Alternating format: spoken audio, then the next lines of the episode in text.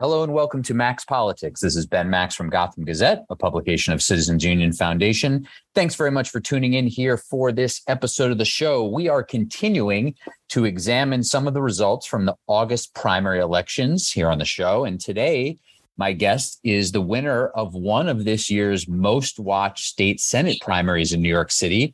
Kristen Gonzalez won the Democratic primary in the new fifty-ninth state Senate district and won by a fairly wide margin over second place finisher Elizabeth Crowley, the former city council member from Queens. The new district, a product of the messy and chaotic redistricting process that we've discussed many times here on the show that unfolded this year and led to the bifurcated June and August primaries with the assembly and statewide races in June and then the state Senate and U S House races in August. This new district covers a large stretch of Western Queens and Western Brooklyn and a slice of Manhattan's East Side. Yes, a tri-borough district. It runs from Astoria to Long Island City to Greenpoint, Williamsburg. In Manhattan, it includes Stuyvesant Town, Gramercy, Kips Bay, Murray Hill. A very interesting district that we're going to talk with Kristen Gonzalez about the challenges of running in and then representing. She won the Democratic primary with about fifty-eight percent of the vote, a very strong showing. As I said, we'll get her perspective on that, the top issue she ran on, her electoral strategy. She does not have a challenger in the general election, so she is headed to the state legislature in January. The campaign was buoyed by the Democratic Socialists of America, New York City, which Kristen Gonzalez is a member of. And given that she's headed to the legislature in January, she will add to the D S A caucus there, which includes several other state senators and assembly members, many of whom represent portions of what is now becoming this socialist beltway of Queens and Brooklyn, including state senators Jabari Brisport and Julia Salazar, who've both been on the show before, assembly members Zoran Mamdani, Emily Gallagher, and others. Uh, the D S A, of course, also now boasts Tiffany Caban in the city council and, of course, Uh, Congresswoman Alexandria Ocasio-Cortez in the House. Uh, they both represent parts of the new district here uh, that will be represented by Kristen Gonzalez in the state Senate. Before I bring Kristen Gonzalez on, if you've missed any other recent episodes of the show, I've had some great conversations with excellent guests, recent discussions, including with Mara Gay of the New York Times editorial board, Dennis Walcott, the chair of the redistricting committee that's drawing new city council district lines for the elections that will be happening next year for city council seats, and State Senator Gustavo Rivera, who just won his own very tough-fought Democratic primary by a very narrow margin, uh, had a really good long talk with State Senator Rivera, who just came through that tough primary about what happened there in the Bronx. Uh, those are some highlights of recent conversations and, of course, a lot more in our reporting at Gotham Gazette dot com. Check out our recent articles on city and state politics there.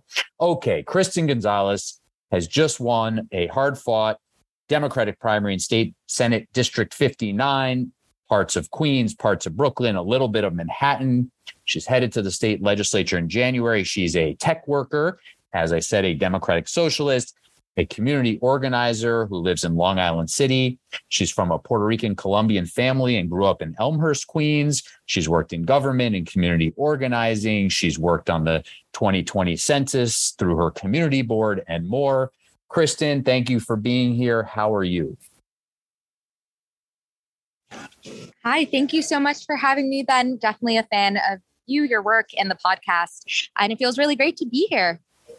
Well, I appreciate you taking the time. I understand that since your primary win, you're already back to work full time. Is that right? Yes, I actually went back to work full time uh, the same week as the primary.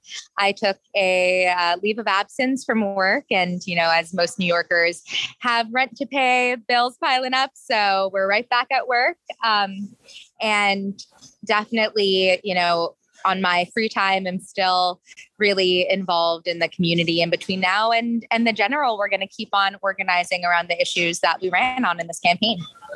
So why don't you talk a little bit about those issues? What did you put at the forefront of this race uh, as you were running here in this new state Senate district? Uh, the terrain was shifting as the district lines were being drawn and redrawn and court orders and all of this. You had a, a, a fairly truncated final stretch to run in, in the new district. Um, but what did you put at the forefront of this campaign?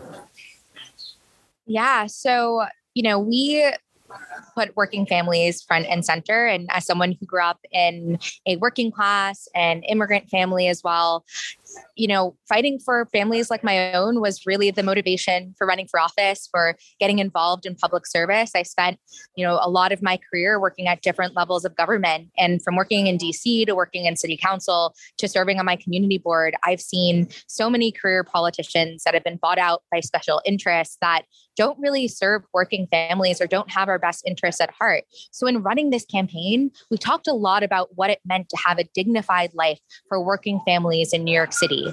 And that meant for us a variety of different issues, primarily housing as a human right. We talked a lot about what deeply and truly affordable housing looks like in New York City, especially in a district that is rapidly gentrifying and rapidly developing.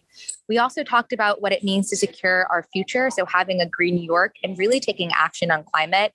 You know, we had so many, we, we lost many neighbors during Ida, especially in Queens and so many parts of the district from Queens to Brooklyn. And of course, you know, the waterfront parts in Manhattan are at risk of flooding. So we wanted to ensure that a dignified life for working families means not only a roof over our heads, food on the table, but a future that is safe, um, a future that is securing um, and protecting us from the climate crises that are drawing near.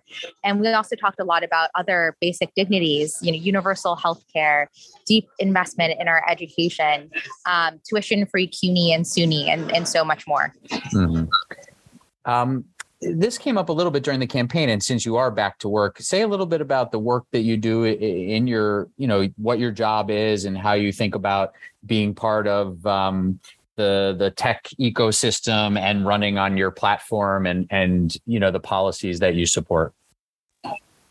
Yeah. So right now I am a product manager um, for user experience, which essentially means for the company that I work for, we have a large big data platform and I'm in charge of the look and feel of it. It means colors and buttons and working with, you know, designers who design those elements um, in order to create the best experience possible. But really what that job comes down to is listening to our users and incorporating their feedback, understanding what their experience is, what the pain points are, and how we can make our data platform better.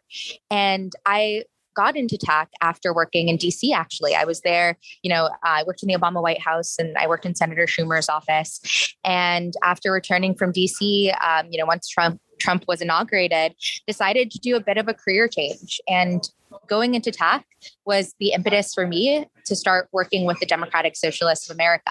So actually, for two years, I served on the organizing committee of uh, the Democratic Socialists um, of New York's Tech Action Working Group. And during that time, I focused on data privacy for New Yorkers. So I organized against uh, LinkNYC kiosks. And I also started uh, working on mutual aid efforts and supporting the first community-owned, community-led resource library and building a website for, for mutual aid groups that consolidated those resources. And then finally, you know, in twenty twenty-one, we actually launched a public citywide public internet initiative where we demanded having, you know, internet be um, a public utility so that we're not at the whim of large um, monopolies like Spectrum and Verizon, where we're paying premiums right in New York City compared to the rest of the country, but getting subpar service, which we really felt during the pandemic. Mm-hmm. And uh, the company you work for is American Express still, correct? Yes. Yeah. I work on the tech side of, of M X. Mm-hmm.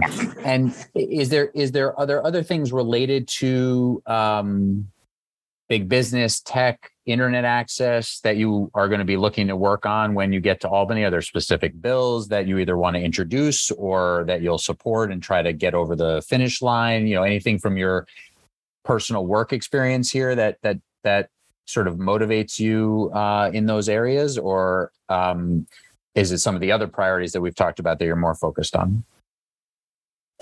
Yeah, I, I definitely think that we need more um, representatives that are technologically um, savvy, right? We need folks who are going to bring that perspective into government. One thing that's important to me is looking at how we can redesign government services and websites so that they are more user-friendly, similar to what I do for my you know, my, my day job. Mm-hmm. I think a lot of our services are hidden behind really difficult to use and not accessible uh, interfaces. So essentially, you know, if were accessing benefits or just trying to figure out how to navigate different state agencies even. Um, it, it's hidden behind, you know, very outdated websites. And I think there's a lot we can do to make government more accessible and also easier to navigate simply by looking at Um, you know, looking at our our different portals and a lot of the front end of what these services look like for day-to-day New Yorkers or everyday New Yorkers. Um, so, I think some of the, oh, sorry, go ahead. No, go ahead, go ahead. Um, I think, you know, in addition to that, I would really, I have been supportive in the past of, um, you know, the sur- surveillance technology oversight um, project and, um, you know, the suite of privacy bills that we have up in Albany. So I'll definitely be championing privacy and ensuring that we are giving, you know, quality internet and broadband and also fighting for it as a right for New Yorkers. So definitely still, of course, you know, many priorities, but these are These are a few ways where I feel like we can bring some new energy to Albany around tech. So thank you for that. So so let's, um, and maybe we'll come back to a little more later, but let's get back to the race that you won. Um, state Senate districts have to be roughly the same size in terms of population, but you had to run in a tri-borough district that I described, stretching from Queens to Brooklyn and into Manhattan a little bit. Um Were there particular challenges that, I mean, I know this is your first time running for office, so you don't have a lot to compare it to, but um, were there particular challenges to running in this district, the way it's drawn? Um, do you, you know, do you have any sort of reflections on how the, the actual ground game of this district went in terms of trying to reach all the different pockets of the district? Um, how, how did that go? And, and how, what do you attribute your success here to in terms of, um, you know, your field strategy, your get out the vote efforts, you know, really being on the ground in this new district that also stretches three boroughs? So I, you know, you summarized this a little in the beginning. We had an exceptional cycle because of redistricting. We started by launching it in February when the brand new state Senate seat, District seventeen, was created. And that district included Long Island City, Greenpoint, and then went down through Ridgewood into parts of, you know, Southeast Queens. You had Richmond Hill, Ozone Park, Woodhaven, Glendale, Massbeth. And Long Island City and Greenpoint were two of the densest neighborhoods. So when those lines were overturned, um, the district was redrawn into Senate District fifty-nine, which was a new seat that included Long Island City and Greenpoint, but extended up to Astoria, down to Williamsburg, and then into Manhattan. So about two months before our primary, we were lucky that we weren't starting from scratch because as someone who lives in Long Island City and also as someone who had been organizing there and having run in District seventeen, we still had knocked you know, over eight thousand doors in that, in the current, in the current district fifty-nine, right? Mm-hmm. But we all of a sudden had to account for losing the doors in the other parts of the Senate District seventeen, and then now starting to door knock in the new neighborhoods that were added in fifty-nine, you know, especially in Manhattan, because for the first time ever, we had a tri-borough district. And I say, and I, you know, some of the biggest challenges, you know, for us was, of course, you know, shifting quickly, right? Making sure that we are redesigning our field strategy and sending volunteers to new turf. But for as a as a lifelong strap hanger, it's transportation. I think for personally, one of the biggest challenges was actually commuting across three boroughs and splitting my time. So I saw firsthand how our transit system definitely needs to be more interconnected and improved. Um, but even with all of those challenges, we were really lucky to have the, you know, we had over nine hundred volunteers on this campaign. We are running a truly grassroots campaign where we were funded by over three thousand individual donors with an average donation of forty-six dollars. And, um, and the, you know, volunteers from assembly races like uh, Ayapa Saratupax, who ran in, in Lower Manhattan as a Democratic Socialist candidate as well. So we had the volunteers, we had the grassroots support, and that led us to knocking, you know, over sixty-eight thousand doors in fifty-nine by the end of the, the race. Mm-hmm. And when you um, when you look at this this district and you look at um, the success, as I was getting at in the intro, of so many Democratic Socialists in some of these areas of Queens and Brooklyn that that you've now run in and are have been successful in this primary and all but certain to head to the state legislature here in January.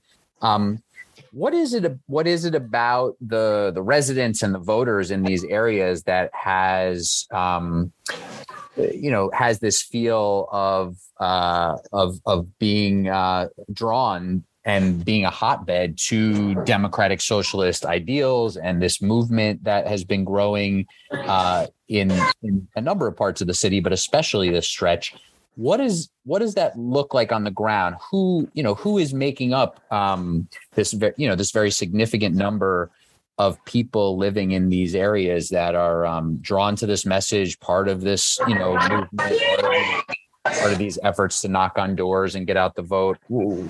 Describe a little bit uh, of what you're seeing, you know, in sort of the demographics of the people involved in the movement, or or who it appeals to.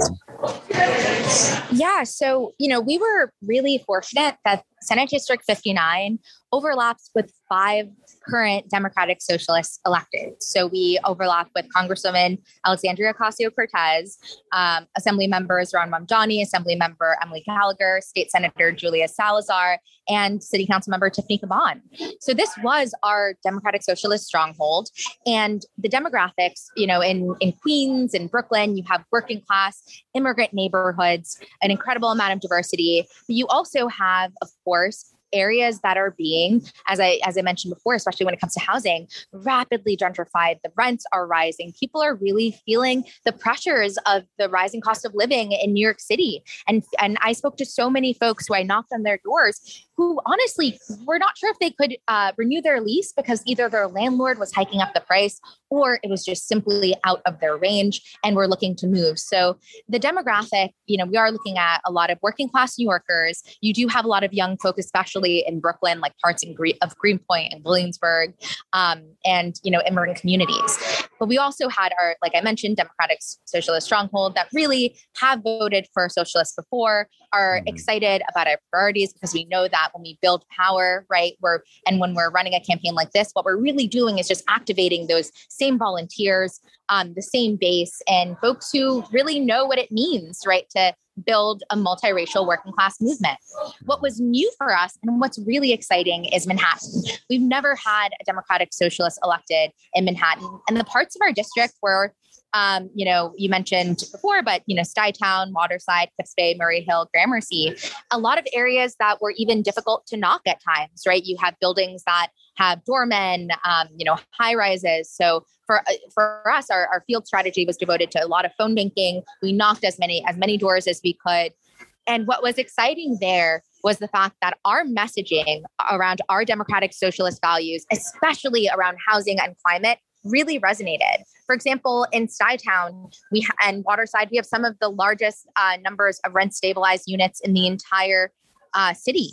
And those, um, you know, communities have been fighting back for years against large corporate developers like Blackstone and Brookfield that have been trying to destabilize those units, but also hike up market rent, market unit prices. So you, you know, when we talked about housing and we talked about housing as a human right, and we talked about pushing back on these large corporate landlords, those democratic socialist principles really resonated. And we actually won in Stuytown and Waterside.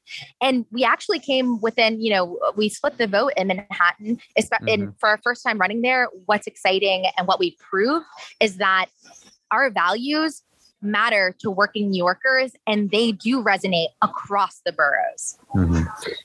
Say, say a little bit more. Uh, that's, that's very interesting. And, and I was noting that about, um, you know, your campaign doing well in Stuyvesant Town. Uh, and as you said, sort of the Manhattan portion of the district was just about split between yourself and Elizabeth Crowley.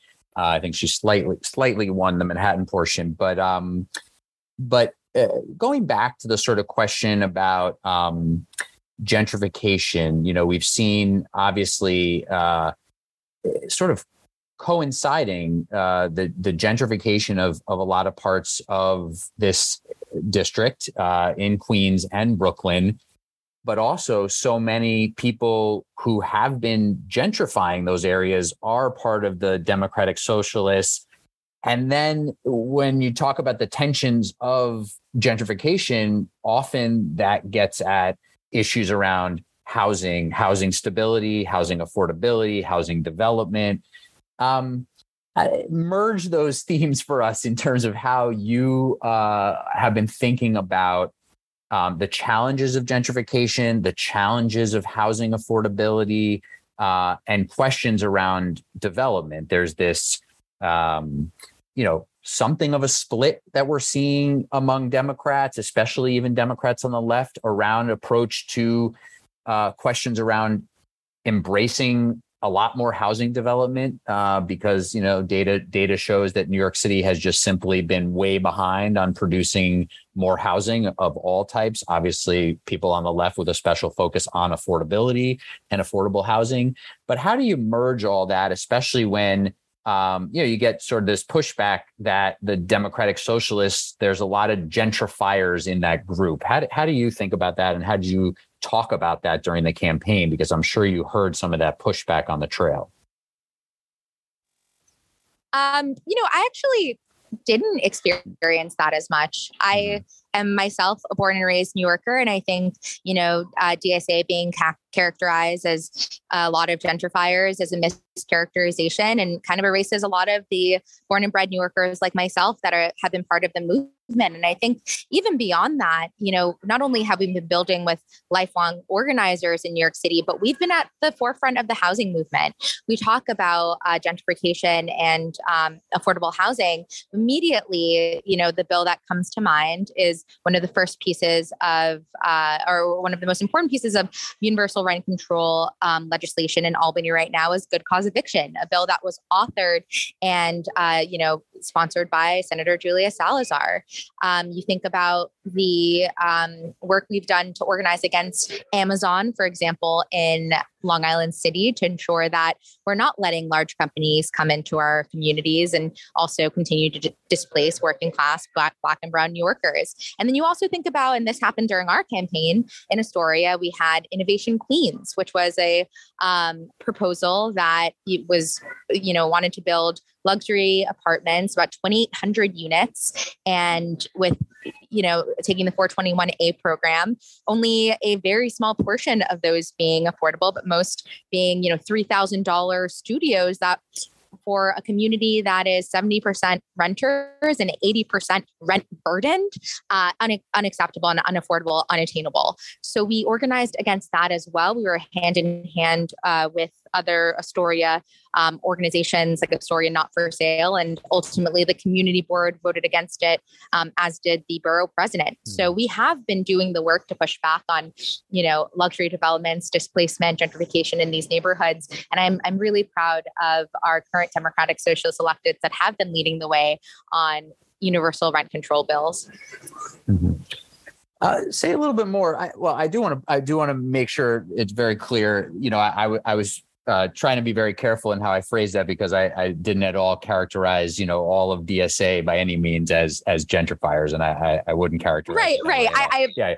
I definitely yeah. from I've heard that critique be been you know be used, and I just wanted to kind of you know uh, as a born and bred New Yorker and as a sure. D S A member, bring the perspective of you know yeah sure no I get it and and I and I also you know I think it's very it's very. You know, it's it's a it's a very challenging set of issues, because there are, uh, you know, people people need places to live, right? People need uh, right. apartments, and and you know, people move for their own individual reasons, and people find places that are uh, affordable for them, or almost affordable for them, or we have people, you know, tripling up in uh, a one bedroom wow. apartment, and all these types of things that I'm sure, you know, you've seen plenty of. A lot of that happens at, at Stuytown, uh, to, to be clear. Um, you know, it, it's happening all over the place. Um, and so it gets at these challenging issues that you're getting at about rent increases and stability. And then right. you know, one, one thing I'm curious about, and, and this sort of came up, um, well, this has come up a lot, but this came up, you know, a good bit in the tenth congressional district primary that just happened, and in plenty of other places where there's real questions about sort of what the the vision on the left, and and especially here, you know, we could say, you know, the the, the far left, uh, however you want to characterize it, but about, okay, you put those rent protections in place. Let's say you pass Good Cause Eviction.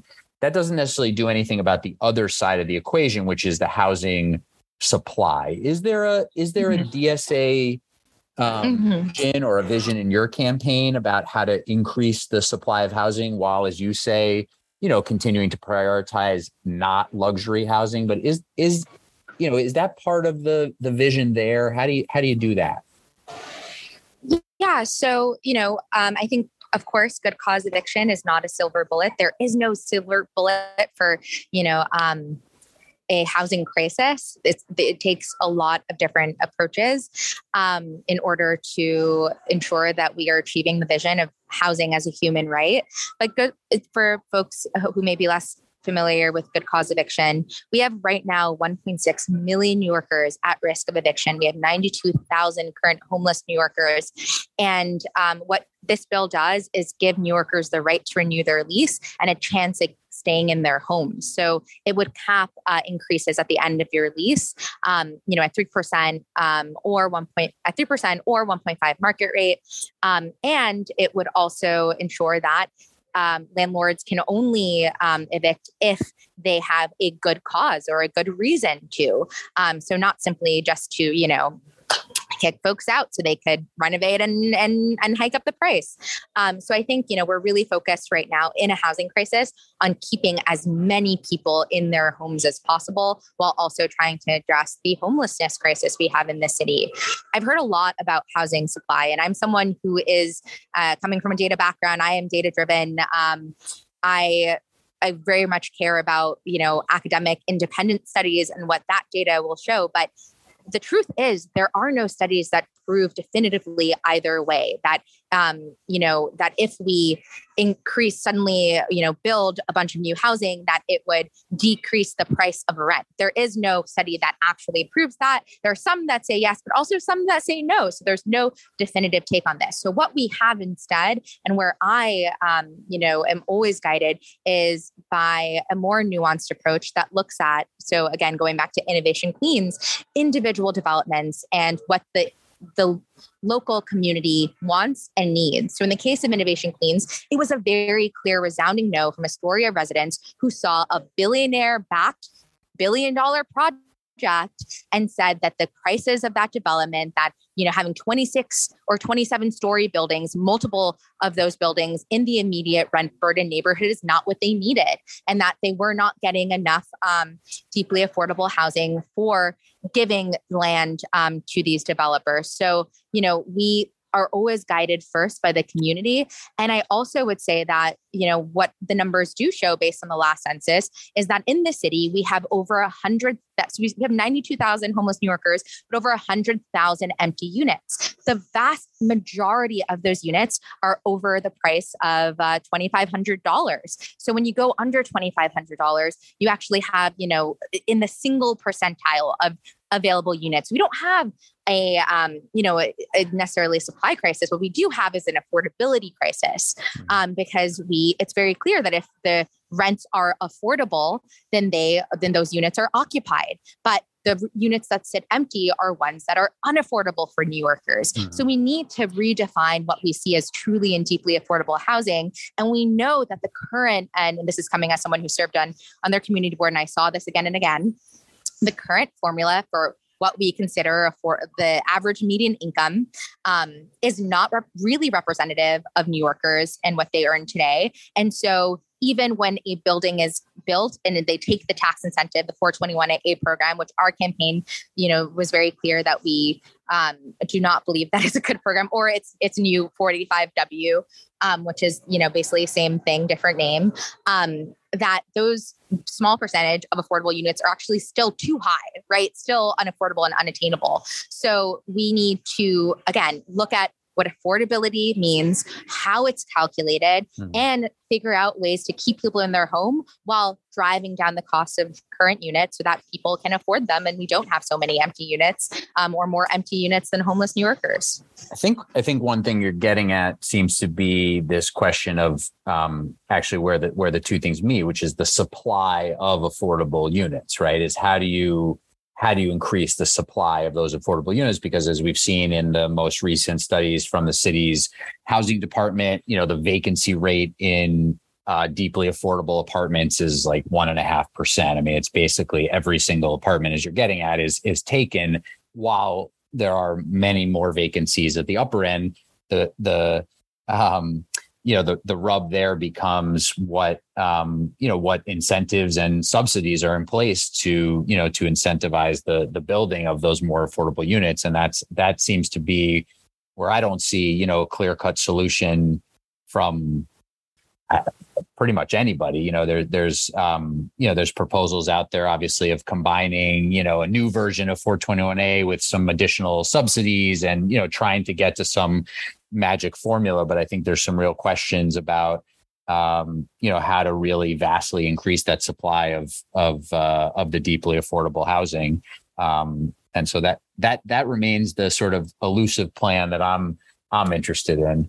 Um, yeah, I think that, I think that makes sense. Obviously, um, there are housing advocates that have been doing this work for decades and organizations that have been very clear that we can, you know, with any new development demand, that all the units are deeply and truly affordable. Why is it that when a new development is proposed, we're in these programs, we're only settling for a small percentile of, you know, the total units? Why can't all of them be affordable? Why is the impl- implication that only some are affordable? Does that mean the rest are unaffordable? And then who are who are we really looking to bring into neighborhoods, right? Mm-hmm. Um, in those other units. So I think like, for us, housing is a human right. What I've seen um, and what this campaign was centered on is people over profit. And the real problem is that we have large corporate landlords looking to maximize their profit and are willing to sit on vacant units um, for long periods of time if it means that eventually they get the price that maximizes their profit. So we do have to push back against those large corporate developers. And we need to continue to work with the people who have been doing this work for decades and, and um, have been leading the housing justice movement. I'm, as an elected, someone who is looking to amplify um, those folks, not not looking to be the, you know, uh, the person who says that I have the all the answers or the silver bullet. No, it's it's looking at the people who did the work and amplifying their efforts um, that have been demanding, true again, for every unit, deeply and truly affordable. And we do not stop until we get that, right? Yeah, a lot, a lot more for us to discuss there, but we'll we, we won't make it a housing only discussion here. Um, so uh, let let me ask you about um, talk how how you t- talk about um, socialism, democratic socialism, when you're campaigning for um, you know a seat in the in the state legislature, in the state senate, and especially when you talk to um, people in longtime communities in Queens and Brooklyn, especially here as you're running in, and and you talk to people who are, um, as you've mentioned yourself, you know, family members or recent immigrants, people from uh, Asian backgrounds, Latino backgrounds, where sometimes the term socialism is equated with suffering, dictatorship, uh, other negative sentiments, and you have to Um, sort of get beyond the initial pushback on terminology and outline what your vision of socialism and democratic socialism is. How, how, how do you have those conversations? How did that go on the campaign trail? If if there were examples of yeah. that. Yeah. So, you know, I think there has been a lot of a lot of red scaring, right? Mm-hmm. In, in right media. And we saw this actually right after our primary victory, where Fox News immediately picked up our win and used it as a tool to, you know, continue to spread disinformation about socialism versus democratic socialism. Um, you know, they point to countries that are, you know, not um, democratic socialist um, or they're communist or they're dictatorships and try to complete that. But we're really talking about our social democracies, like many European countries having socialized um, healthcare system, like in Canada. And um, and also ensuring that we're building a movement of, of again, um, everyday New Yorkers, Black, Brown, immigrant, that is working towards building a society that works for the most marginalized and vulnerable of us. And that's a message that resonates with everyone. So, you know, on the one hand, yes, we have a lot of red scaring and disinformation. Um, and but on the other, when you get to the heart of what we believe as democratic socialists, it actually is a message that um, a lot of people believe in. And we found a lot of success at the doors, because when I say, you know, as someone who worked for many Democrats. I've worked for, uh, you know, I mentioned Obama and Senator Schumer. What made me a Democratic socialist is because there is a clear set of values and morals. I do not know what it means anymore to be a Democrat, but I know what it means to be a Democratic socialist. And that means fighting for healthcare for all, housing for all, action on climate, on ensuring that we are um, creating a compassionate and empathetic society that um, reforms our criminal justice system um, and seeks to abolish ICE, right? All of these very clear set of values. And these are the things that when we organize as Democratic Socialists across organizations and across groups, like this campaign did, we unified the left, right? Um, we had over seventeen endorsements from electeds that were both Democratic Socialists, but also folks who were across the, the Democratic left. We had the endorsement of the Working Families Party, um, you know, large advocacy groups like New York Communities for Change. Um, we had movement organizations like the Sunrise Movement. We had them over fifty uh, elected union as well endorsements and organization endorsements. So when you build a large coalition, um, and, you know, including, again, Democratic Socialists, what we're really doing is creating a winning coalition that will eventually deliver on the demands for a more dignified life and the clear set of values that I just laid out. And that is why the right is so scared. That is what makes Democratic Socialism effective and why we won in this district, because we built the largest coalition, um, but also, you know, helps when we do that, when we collectively build power, helps balance that narrative of, you know, red scaring that we're seeing on the right. Whether it's, um, you know, Democrats of, of different shades in charge, um, we seem to have a lot of problems with how government is run in New York State and New York City. Um, there's there's a lot of uh, sort of questions about service delivery. There's a, qu- a lot of questions around uh, whether programs are just simply, you know, run well and actually uh, held accountable, evaluated, uh, getting to where the deepest need is, a whole host of questions. And I'm sure one of the things, or if not, I'll I'll just ask you here, you know, one of the things that comes up in questions around um, uh, democratic socialism and sort of the vision uh, that you just outlined and comparison to, you know, programs in Canada or uh Uh, socialist democracies in Europe is people say New York government doesn't even doesn't work right now in the stuff that we have it doing, and you want to give it more responsibility. How do you uh, how do you address sort of questions about how you would simultaneously pursue this policy platform, but also sort of become a member of the legislature who really tries to get at how government performs? You know, there's a lot of questions about the New York State legislature and oversight of how the executive branch of government really institutes the laws, implements the laws, executes the laws, whether programs are actually being run well. We saw all sorts of problems with how money was getting out the door in the pandemic, for example, uh, oversight of housing laws, that you you know, you name it. Um, how, how do you think about making sure that as you want to expand government, you also make sure government is working well for the people that it's supposed to help?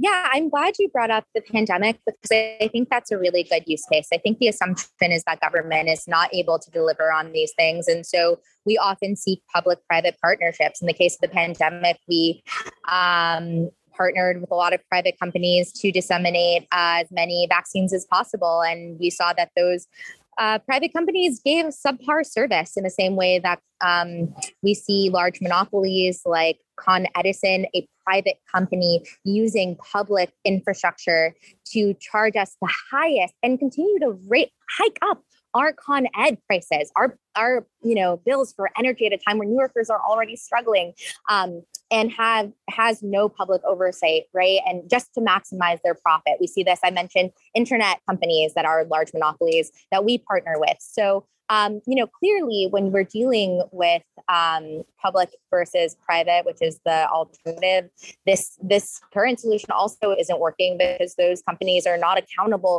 to the public. There is no transparency. There is very little oversight, and we are funneling our public dollars into private hands. And I don't think that that is the future for us either. I do think that government government needs to do a better job at providing services. And I think that starts with budget justice and funding.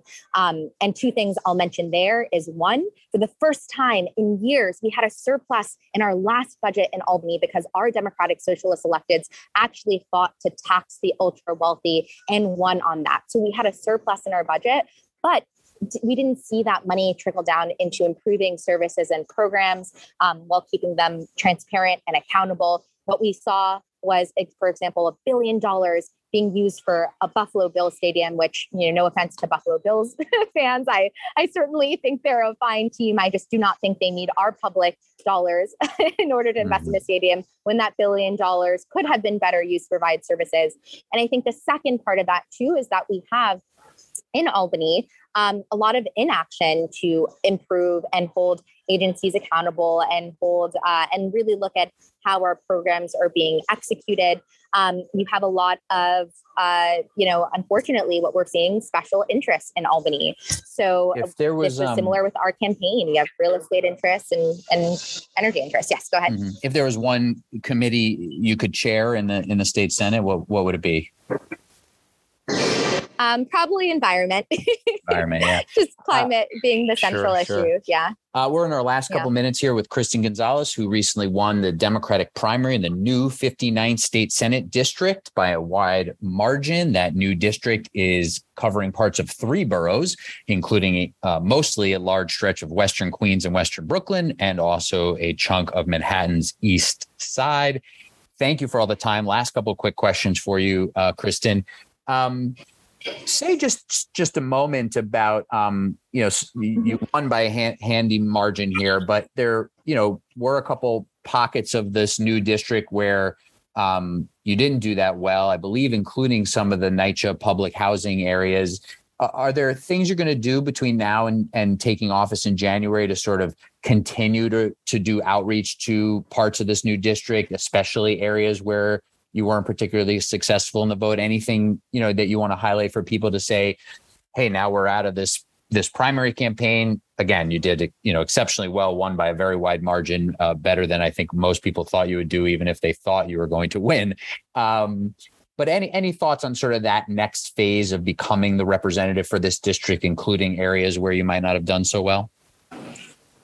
Right. I am an organizer. That's my background. And that's what we're going to continue to do. This campaign was always a vehicle for organizing around the issues that mattered most to us. So between now and uh, January, we're actually going to be doing more canvassing, um, getting out into all of the neighborhoods, including areas where we didn't do as well, to actually talk about, you know, good cause eviction, talk about the Build Public Renewables Act, which is a bill that would give us the right to build renewable energy, uh, wind and solar in New York, um, and so much more. So we really, you know, we're committed to continue organizing.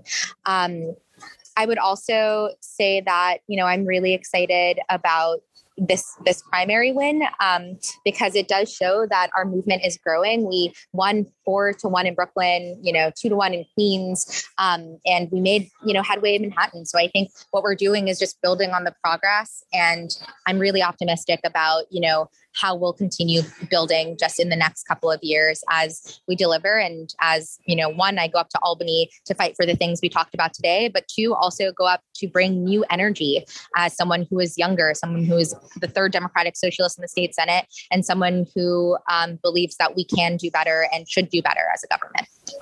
Um, last question. You just went through this redistricting process mm-hmm. that, as you indicated, really, you know, shifted uh, the districts and the plans and and uh, and messed with a lot of people's uh, plans and, and electoral uh, uh, efforts.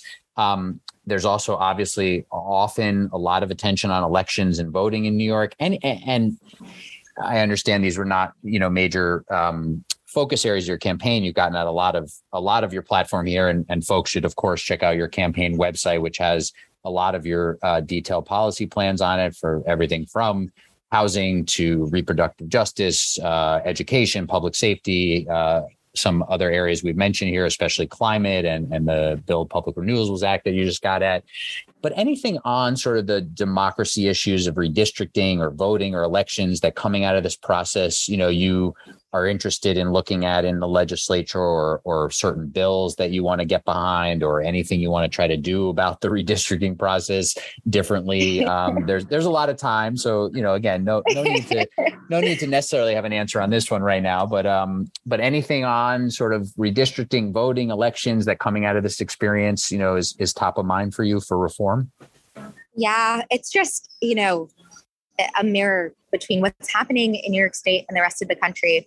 Our lines were overturned by a right-wing court, and we're seeing, you know, the far right be very organized through the courts and through local offices, you know, here in New York, but also across the country. And as a result, um, creating undemocratic situations like the overturning of these lines, but also peeling away our rights. If we look at the Supreme Court as an example, peeling, um, peeling away our right to um, to choose. So I think, honestly, we I, while I don't have, uh, again, a silver bullet, I think what we really need to look at is the best way to counter a far-right court, um, and to ensure that we are pushing back against the larger far-right movement across the country is by continuing to hyper-locally organize and create a very organized um, movement of our own and the broadest coalition. We did that in this campaign. We organized across the left. We unified the left. We're going to continue to do that um, to ensure that we're improving our courts and our systems and democratic processes, so we don't continue to have undemocratic situations like these in the future, um, but that we're really setting ourselves up for success as a city, and we're shifting the power away from just a few in government um, or in any situation, and really to the many. Right? That's that's the that's part of our ultimate goal as a project, is to um, you know create a future that is for all of us. We need to um, create a government that is responsible and responsive to all of us. So I'm really excited to just be committed to that on different levels. Yeah. Great. Well, I appreciate you taking all this time to chat, um, and congratulations on your win. I look forward to having you back, and, and we can dig in more on housing and also on climate, which we didn't get to, you know, get into a lot of specifics on, but obviously two of the, the biggest issues facing New York, and, and things that you were focused on, and would, uh, we'll look forward to you taking office in the new year, and then, uh, and then chatting a bit more about those issues and more, but thanks for taking all this time. Of course. Thank you so much for having me. And if folks are interested, please, please, uh, you know, feel free to reach out. Our um, website is gonzalez forny dot com, G O N Z A L E Z F O R N Y dot com. And I'm really excited to, you know, continue the conversation on all of these important issues as we take them on in Albany. All right. Be well. Thanks for the time. Great. Thank you so much. Take care. Bye.